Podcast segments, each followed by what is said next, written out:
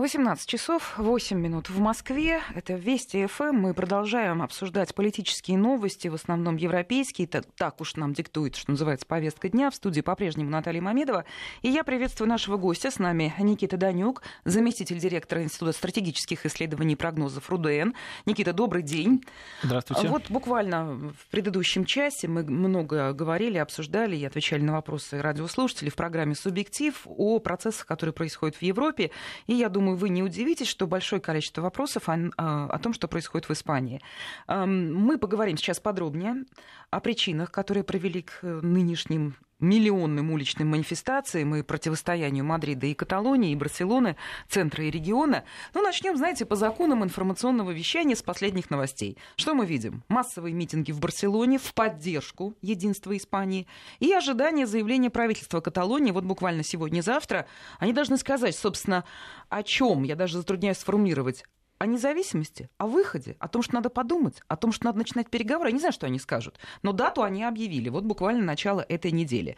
А, начнем с манифестации. Вот с вашей точки зрения, вы, наверное, тоже видели новости и, э, ну вот, да, удивлялись, сколько людей вдруг вышли и стали говорить о том, что Испания единая страна. А чего они молчали раньше-то? Почему они проснулись? Что происходит? Ну, в данном случае хотелось бы отметить достаточно эффективное применение технологий конфликтной мобилизации со стороны как раз тех политических сил, которые инициировали референдумы, которые, в общем-то, являются главными бенефициарами того кризиса, который на самом деле начинался как сугубо юридический и конституционный. Собственно, в этом-то и существует э, самая большая проблема для Мадрида. Он, официальный Мадрид, фактически терял время. И вместо того, чтобы на уровне обсуждения конкретных пунктов Конституции, конкретных законов, э, согласно которым можно было бы предоставить автономии большие привилегии, хотя на самом деле с точки зрения каких-либо полномочий Каталония не обделена, и экономических, и политических, об этом мы поговорим чуть позже. В этом контексте вот та позиция, согласно которой Мадрид фактически не замечал те процессы, которые происходили в Барселоне, привела к тому, что он опомнился в самый последний момент. Как мы помним, он начал говорить о том, что ни в коем случае не допустит проведения референдума и пытался пресечь его реализацию достаточно жесткими мерами, но, правда, в полностью конституционном в границах Конституции, в границах законодательства, но, тем не менее, учитывая информационную монополию политических сил, которые, в общем-то, являются главными инициаторами всей, всей этой ситуации, а именно, а, ну, грубо говоря, тех сил, которые выступают за независимость, ядром этого а, процесса является, скажем так, объединение право национальное ориентирование, конвергенция и союз, который, собственно, и возглавляет Пучдемон. И в этом контексте Мадрид э, совершил очень важную ошибку. Вместо того, чтобы попытаться со своей стороны дискредитировать э, в информационном пространстве проведение вот этого плебисцита, опять же, если разбираться, то э, Мадрид, э, видимо, надеялся на, может быть, порядочность, может быть, на благоразумие своих товарищей из Каталонии, потому что, опять же, согласно испанскому законодательству, у, каталонц, у Каталонии, у женералитета Каталонии не было никаких правовых оснований для проведения этого референдума, потому что этот референдум нарушает э, положение Конституции Испании, и в этом контексте апеллирование тех же э, сил в Каталонии к э, премьер-министру э, Испании о том, что он должен разрешить проведение этого плебисцита, ну, ставила Рахоя в очень сложное положение, потому что он не имел права нарушать Конституцию Испании. В данном случае это было бы ну, неконституционно просто. Несмотря на это, э, мы видим, э, Мадрид пытался, видимо, делать вид, что ничего не произойдет, что у местных сил политических не будет такой большой уверенности идти до конца. Но в итоге закончилось это тем, что начались столкновения. И действительно, плохо. Да, и действительно, вот на волне как раз э, применения насилия, правда, это тоже очень важно, у Мадрида есть право на применение, на легитимное право на применение насилия. А, тот информационный фон, а, который и так был создан на волне проведения этого референдума, был подогрет вот явными, так скажем, примерами несправедливости и насилия. То есть, грубо говоря, кризис правовой, конституционный, потом перешел в кризис внутриполитический и преобразился в противостояние центр-периферия, хотя можно было этого избежать благодаря а, ну, так скажем, дальновидной политики Мадрида и, по крайней мере, попыткам уладить это все а, до того момента, как, собственно, референдум состоится. А после того, как начались уже столкновения, этот кризис перерос, ну, на самом деле, в противостояние между жесткой, сильной тоталитарной властью, коей на самом деле Мадрид, в общем-то, не является. Ну, в общем, да, замечено, да, никогда не которая было вроде бы как ущемляет свободу слова и свободу волеизъявления простого э, жителя Каталонии. Э, и в этом контексте, безусловно, э, политические силы в Каталонии являются главными победителями. То есть, э, несмотря на то, что явных перспектив выхода и получения независимости у Каталонии на самом деле не очень много, и об этом тоже мы с вами поговорим. Ну, поговорим. Но, много вот сейчас вот... Э, но да, но важный момент заключается в том, что на фоне вот этого противостояния именно местные силы, национально ориентированные, ориентированные на выход, на получение, скорее всего, большей автономии, больших привилегий, они в глазах простого избирателя стали победителями. И в этом контексте э, дальнейшее развитие событий может происходить в нескольких плоскостях. Вот сейчас пока не продолжайте. Хорошо. Я хочу напомнить нашей с вами аудитории, что можно задавать вопросы. Пожалуйста, смс-портал 5533, первое слово «Вести». А, пишите, спрашивайте всем, что, кому интересно происходящее в Испании. И э, WhatsApp Viber 903 170 63 63. Сразу несколько вопросов пришло в первую минуту, куда делся э, Ищенко. Да, наверное, нужно все-таки объяснить, что с Ростиславом все в порядке. Наш постоянный эксперт по э, украинской политике завтра займет свое место в эфире в свое положенное время. Сегодня просто по уважительной причине он отсутствует. И мы, естественно, взяли тему одну из самых актуальных сейчас и пригласили эксперта, который эту тему знает. С нами Никита Данюк, заместитель директора Института стратегических исследований и прогнозов РУДН. Никита, я хочу задать вопрос, что называется, про личности. Вот этот самый Пуч Димон. Теперь это имя знают все, кто интересуется политическими новостями. Кто такой? Мы раньше о нем ничего не слышали. Уж не авантюрист ли он от политики? Почему вопрос этот эм, имеет право, на мой взгляд, на существование? Потому что именно от него сейчас, сегодня, завтра мы ждем каких-то слов о продолжении происходящих событий. Что будет? Что он объявит? Как он себя поведет? Получается, что от него зависит, э, как он будет общаться с Мадридом, Какие слова он скажет э, каталанцам? Ну, э, действительно, Пучдемон до недавнего времени не был, скажем так, раскрученной фигурой в информационном пространстве. Хотя, с другой стороны, Пучдемон, если не ошибаюсь, с начала 80-х годов является членом как раз вот этого политического объединения «Конвергенция и Союз». И дело в том, что он вступил-то в должность президента Женералитета Каталонии только в 2016 году. И на самом деле те процессы, которые мы сейчас наблюдаем, были запущены еще до него. И до него этот пост занимал Артур Мас, который, собственно, тоже на волне а, победы в 2014-2015 год в голосовании местном а, смог в 2015 запустить вот этот процесс. Иными словами, еще в 2015 году Испания, точнее не Испания, а официальный Мадрид знали о том, что Барселона попытается реализовать вот этот референдум. Что касается предыстории Пучдемона, ну, человек на самом деле деле, а, вот к слову о информационной так скажем, составляющей. Это человек, который имеет очень большой опыт работы в средствах массовой информации.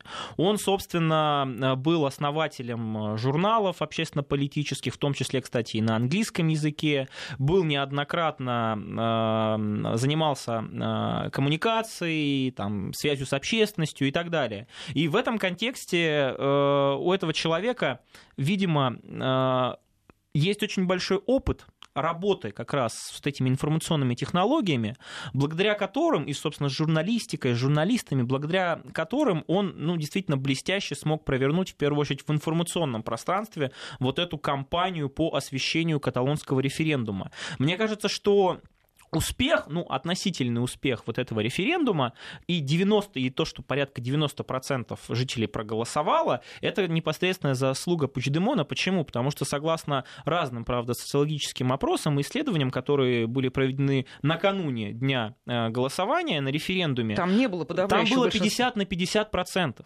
Но проблема в том, что было большое количество людей, во-первых, не определившихся, а во-вторых, было большое количество людей, которые просто не, не хотели приходить на избирательные избирательные участки в связи в том числе с официальной позиции Мадрида. А мы помним, они фактически э, препятствовали проведению этого референдума, были силы национальной гвардии, полиции, которые закрывали участки. Но на волне первых столкновений, на волне вот этой жесткой реакции Мадрида, буквально за несколько дней Пучдемон, ну и, соответственно, скажем так, работающие в связке с ним местные средства массовой информации, э, такого э, националистического характера, ну, mm-hmm. скажем так, они смогли разогреть эту публику.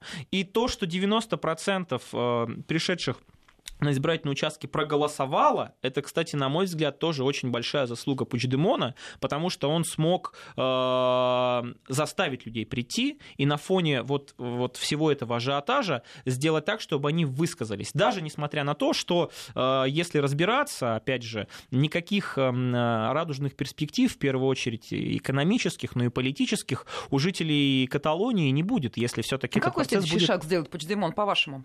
Ну, э... Ему надо сейчас что-то говорить говорить. Он а, обещал сделать заявление. Э, человек э, сейчас может, э, в принципе, говорить о том, что он выражает совокупное мнение всех каталонцев. Это, кстати, немаловажно. Это Мадрид тоже, на самом деле, прозевал. И в этом контексте позиции в переговорном процессе, который, на мой взгляд, наступит вот после объявления вот так называемой независимости, процесса перехода, там все-таки не говорят о независимости, там говорят о том, что вот во вторник должен Пучдемон заявить о начале процесса, о том, что вот мы начинаем. А если это перевести на человеческий ну, язык? Ну, на, он на, растерян, на, он не знает, что сказать. Он ждет. Он на самом деле ждет, скорее всего, когда к нему поступят, ну, по своим каналам, видимо, дипломатическим каким-то э, сигналы, во-первых, из Мадрида, во-вторых, из Брюсселя. И вот в, в этом контексте ожидания, как мы видим, он тоже не рубит с плеча, несмотря на то, что результаты уже известны. Он говорит о том, что мы начинаем процесс. Как известно, процесс и результат — это совершенно разные понятия. То есть в данном контексте процесс выхода так скажем, приобретения независимости, может обернуться э, не результатом суверенитета национального, э, который приобретет Каталония, а, например, определенными политическими преференциями, экономическими преференциями. На самом деле, мне кажется, это наиболее вероятный сценарий, потому что даже несмотря на то, что Пучдемон сейчас в глазах, опять же, местной общественности является э, главным выразителем их интересов, все-таки Пучдемон человек, который, а, обладая определенной политической субъектностью, ни в какое сравнение не может, ну, так скажем, э, бороться с голосом Мадрида в лице того же даже Рахоя, а, кстати, тут тоже очень важно, до недавнего времени хранящее молчание королевская семья в лице короля Испании тоже отреагировала очень жестко. Причем сказала о том, что если этот процесс начнется, мы, в общем, его будем, ну, скажем так, останавливать, в том числе и достаточно жесткими методами. И Брюсселя Потому что, как бы не хотел Пучдемон э, продемонстрировать свою независимость, все-таки будущее Каталонии вне Европейского Союза, оно не просто Туманно. нерадужно, оно ну, бесперспективно. В этом э, смысле позиция Брюсселя, позиция Еврокомиссии Жан-Клод Юнкера, она была известна достаточно давно.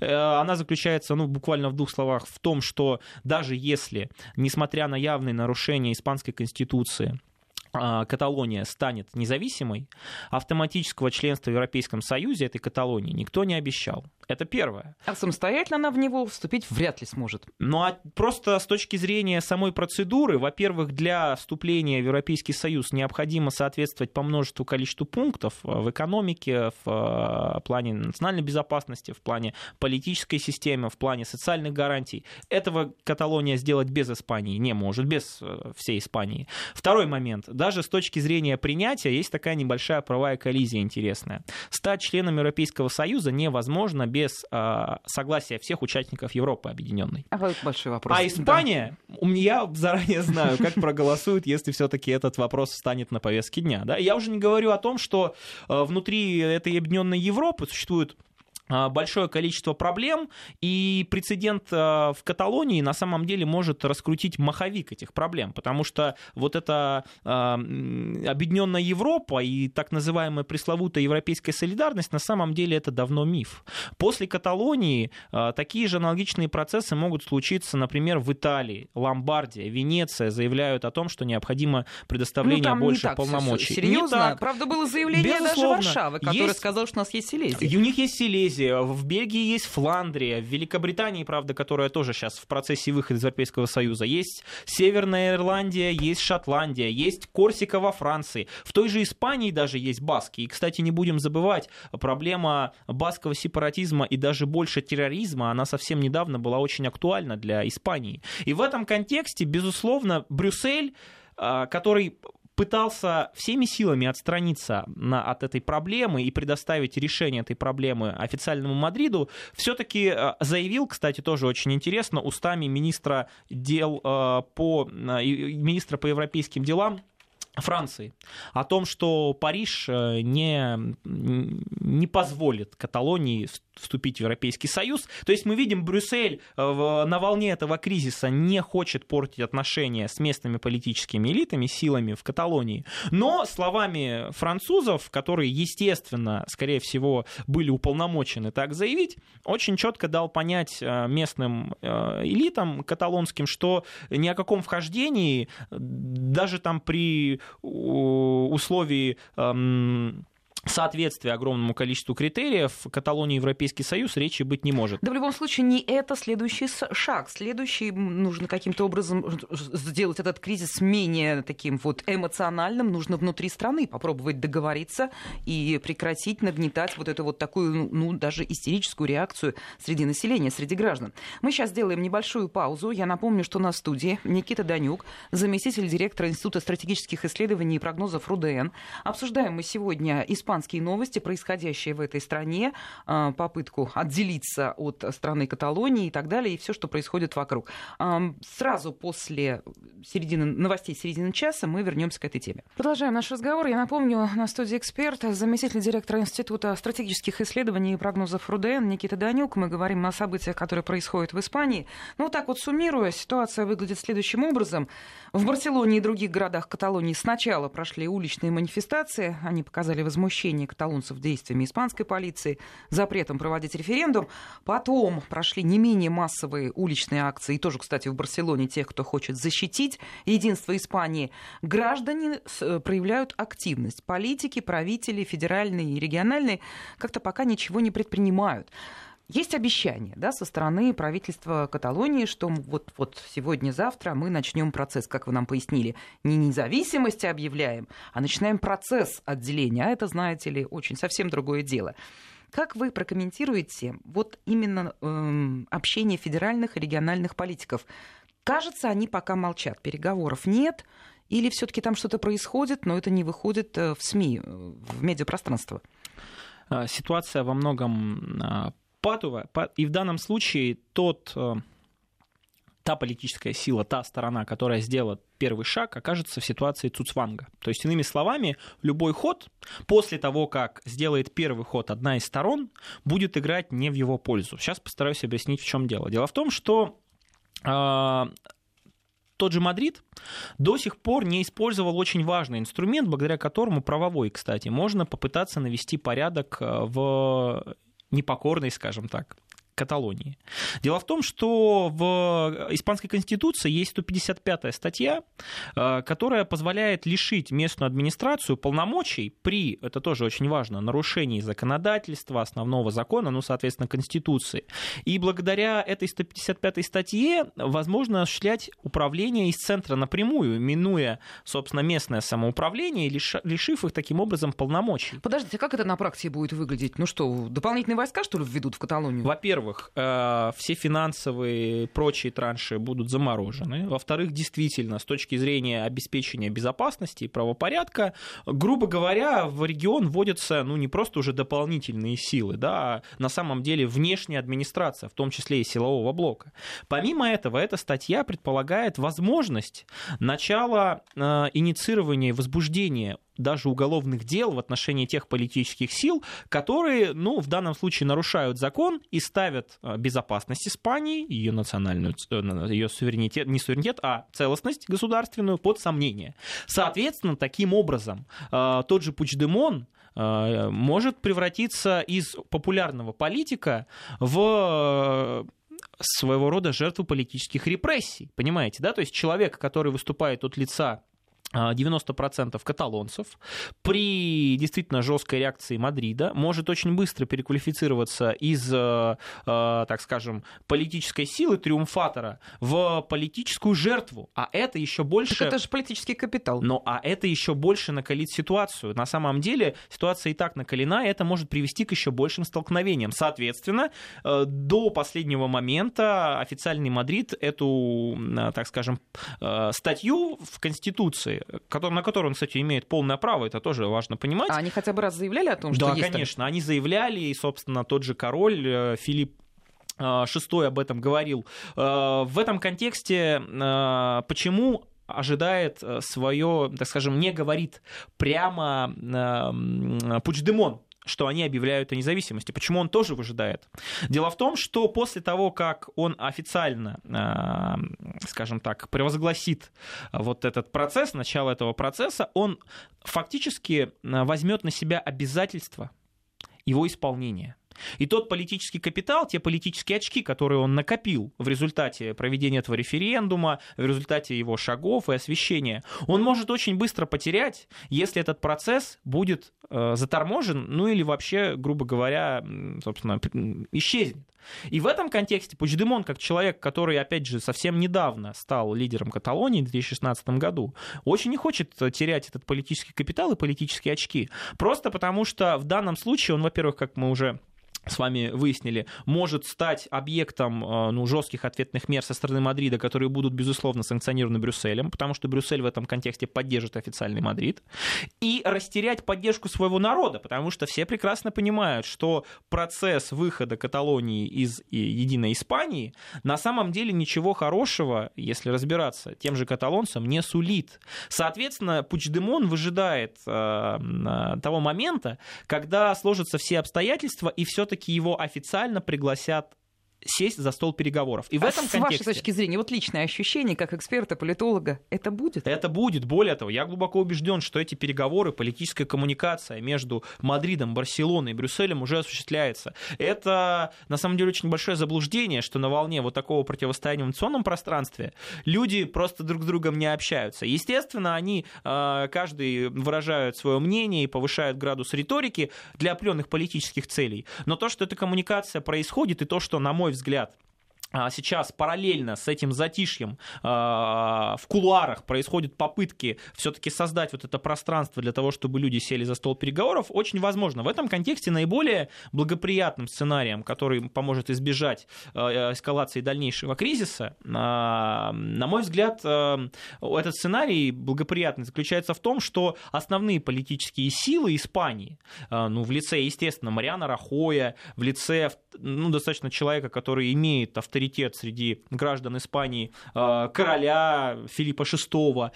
Тоже очень важный момент в лице оппозиционной партии испанской, самой главной, испанская социалистическая рабочая партия и председатель этой партии Санчес. Они ведь тоже поддержали Мадрид. То есть они поддержали своих политических оппонентов вот в этом противостоянии. Еще, на мой взгляд, было бы логично пригласить за стол переговоров э, председателя партии Подемос, такая левая, самая левая партия в Испании, и, собственно, пригласить вот э, лидеров конвергенции Союза. Вот для того, чтобы э, все-таки это получилось сделать, мне кажется, сейчас и та, и другая сторона пытается выжидать. Как я уже сказал, потому что первый ход автоматически ставит ну, эту угу. сторону в слабую позицию. Однако в этом контексте, на мой взгляд, интересно Следующее. Дело в том, что э, тот кризис, который, ну, собственно, произошел э, в в Каталонии, ну и, собственно, не в Каталонии, а в Испании, он ведь вызван на самом деле не сколько внутренними проблемами самой Испании. Э, действительно, Испания в этом плане государство не очень, э, скажем так, комфортное и преуспевающее, потому что это одна из стран PIGS, так называемых, которая испытывает очень большие сложности в сфере финансово-экономической в первую очередь. Это и большой государственный долг, это и большой процент Давайте вот безработицы. Я, я хотела отдельный вопрос по этому поводу задать, вот и про саму Испанию и про причины, почему вот экономические причины этого э, конфликта. Ну давайте, у нас не так уж и много времени осталось. Вот этот вот лозунг «Хватит кормить Мадрид», на который повелось такое большое количество граждан, э, ведь, в принципе, история длится давно, и никогда таких сильных выступлений не было. Ну вот в 2014 году была вот попытка референдума, но тем не менее, чтобы такие уличные манифестации, что под этим стоит? Действительно ли каталонцы могут так думать, что мы кормим всю страну, мы... Да, это известно, что это ведущий экономический регион и так далее. И все таки если вот здесь покопать, насколько основательны обиды каталонцев, если под ними почва? А, почва есть, но в этом контексте все таки экономические требования, они не являются определяющими. С точки зрения статистики, да, безусловно, Каталония — это примерно 20% от испанского ВВП. Каталония это 25% испанского экспорта. Каталония это э, действительно территория, на которой сосредоточено большое количество производств химической Но промышленности, они же не автомобильной. Сами одни отдельно построили вот. свои заводы это, и прочие это, вещи. Это, это, это, это тоже очень важный момент. И опять же, если разбираться, то действительно Каталония примерно в год отдает на 10 миллиардов больше, чем получает. Чем получает. Но 10 миллиардов это небольшие деньги, это, во-первых, ну, с точки зрения всей Испании. Во-вторых, то же самое делает не только Каталония. Например, Мадрид э, аккумулирует у себя в той же Кастилии намного больше средств и, собственно, перераспределяет их по э, испанским э, регионам. Испания страна маленькая, там 17 регионов, из 17 регионов она состоит, но э, по сравнению, например, с нашей да, огромнейшей э, страной. Но и там э, развитие и уровень жизни в этих регионах, вот в небольшой стране, он действительно очень разнится. И действительно принцип, э, согласно которому сначала средства все аккумулируются в центре, а потом перераспределяются, он просто помогает избежать вот слишком большого разрыва, потому что та же Испания, она очень неоднородна. Север, юг, соответственно, они действительно очень разные и, собственно, э, Запад-Восток. В этом контексте тот же Мадрид имеет намного больше прав с точки зрения простой экономики заявлять о, своем, ну, о своей независимости. Но это как Москва, вот если бы сказала о том, что мы аккумулируем средства у себя, у нас огромные бюджеты, ну что же мы будем всю остальную Россию кормить, да? Ну, примерно так же. При этом Барселона, она ведь э, очень сильно зависит от э, Мадрида в том плане, что у Барселоны существует внутренний долг в Испании. Это... Большой? Ну, достаточно большой, сейчас, если не ошибаюсь, это порядка 70 миллиардов долларов, ну, это, учитывая э, ВВП Испании, ВВП, ВВП Каталонии, который, собственно, тоже там порядка 70 миллиардов, ну, это достаточно большая цифра. Более того, если, Испа... если Каталония попытается отделиться, опять же, с точки зрения экономики, э, у самой Испании есть долг внешний, это примерно 1 триллион долларов. В соответствии с ролью и Каталонии в экономике Испании, этот долг, примерно одна пятая его часть, будет, естественно, перераспределен да. на Давайте плечи вот каталонцев. Вот на слове долг остановимся. Короткая пауза в эфире, и потом продолжаем. Продолжаем разговор. Тема этого часа – события в Испании, в Каталонии, в Мадриде. Их комментирует Никита Данюк, заместитель директора Института стратегических исследований и прогнозов РУДН. Но мы уже, вот, собственно, остановились на слове долг. Да. Долг. Оказывается, он и внутренний долг. Внутренний примерно там 70 с лишним 75 миллиардов. А при этом э, ВВП Каталонии э, годовое это примерно 200 с чем-то миллиардов. При этом тоже очень важный момент. Те деньги, которые выделял Мадрид на, на то, чтобы устранить последствия финансово-экономического кризиса, 30% на всю страну. 30% было выделено непосредственно Каталонии. Это тоже примерно там 60 с чем-то миллиардов. То есть в этом контексте контексте, с экономической точки зрения, выход э, Каталонии и получение независимости а, обернется огромным бременем. А на это накладывается то, что в Европейском Союзе Каталония не окажется. Это таможенные барьеры и пошлины, соответственно, экспорт каталонский, которым действительно гордятся местные силы, в том числе и местный бизнес, просто потеряет свои конкурентные преимущества, он перестанет быть выгоден и экономически целесообразен. На это накладывается вопросы с границей, потому что действительно, почему, например, достаточно низкий, 13 примерно процентов уровень безработицы в Каталонии по сравнению с другими регионами, там, где примерно 20, а, потому что там есть туристическая отрасль. А если появятся, прошу прощения, визы, если появятся а, таможенники барьеры, ну, граница, что тогда будет с туристической отраслью? И, в общем, это на самом деле очень большой клубок, о котором силы, которые инициировали референдум, даже не вспоминали. Это прекрасно, и это понятно почему, потому что если холодной головой подойти э, к экономическим расчетам, мы поймем, что это на самом деле крах Каталонии. Но при этом, опять же, говоря о генезисе вот этой проблемы, э, существует внутренний аспект и внешний. Внутренний я тоже момент хотел бы отметить. Дело в том, что э, сама Испания, вот ее политическая система, она была создана ну, достаточно на скорую руку. После того, как в 1978 году умер Франко, необходимо быстро было э, создать вот эту политическую систему, в том числе взаимоотношения между центром и регионами, на скорую руку, ну, согласно вот этим, э, грубо говоря, э, демократическим европейским ценностям там, и свободным и так далее. И в этом контексте э, было заложено очень много правовых коллизий, очень много брешей в законодательстве, которыми постоянно пользовались, ну, кстати, не только каталонцы, это, собственно, и Австрия, и Галисия, там, э, и, и, и страна Басков, соответственно, да. И в этом плане вот несовершенством правовой системы, да, так скажем, э, постоянно местные политические силы, они пользуются. И Мадрид ну, вынужден как-то отвечать. Есть второй очень важный фактор, это слабость и кризис самого Европейского Союза. Почему все-таки сейчас, на мой взгляд, э, местные силы, почему инициировали это? Они прекрасно видят, что у Брюсселя огромное количество проблем. Головная боль с мигрантами, головная боль с Брекзитом, головная боль с, опять же, финансово-экономическими вопросами, потому что существуют страны Юга, так называемые страны Средиземноморья, которые выступают против финансово-экономической политики Брюсселя. Они неуспешны. И на этом фоне еще мы видим ну не то чтобы триумфальное шествие права правых национально ориентированных политических сил, которые тоже добавляют головной болью Брюсселя.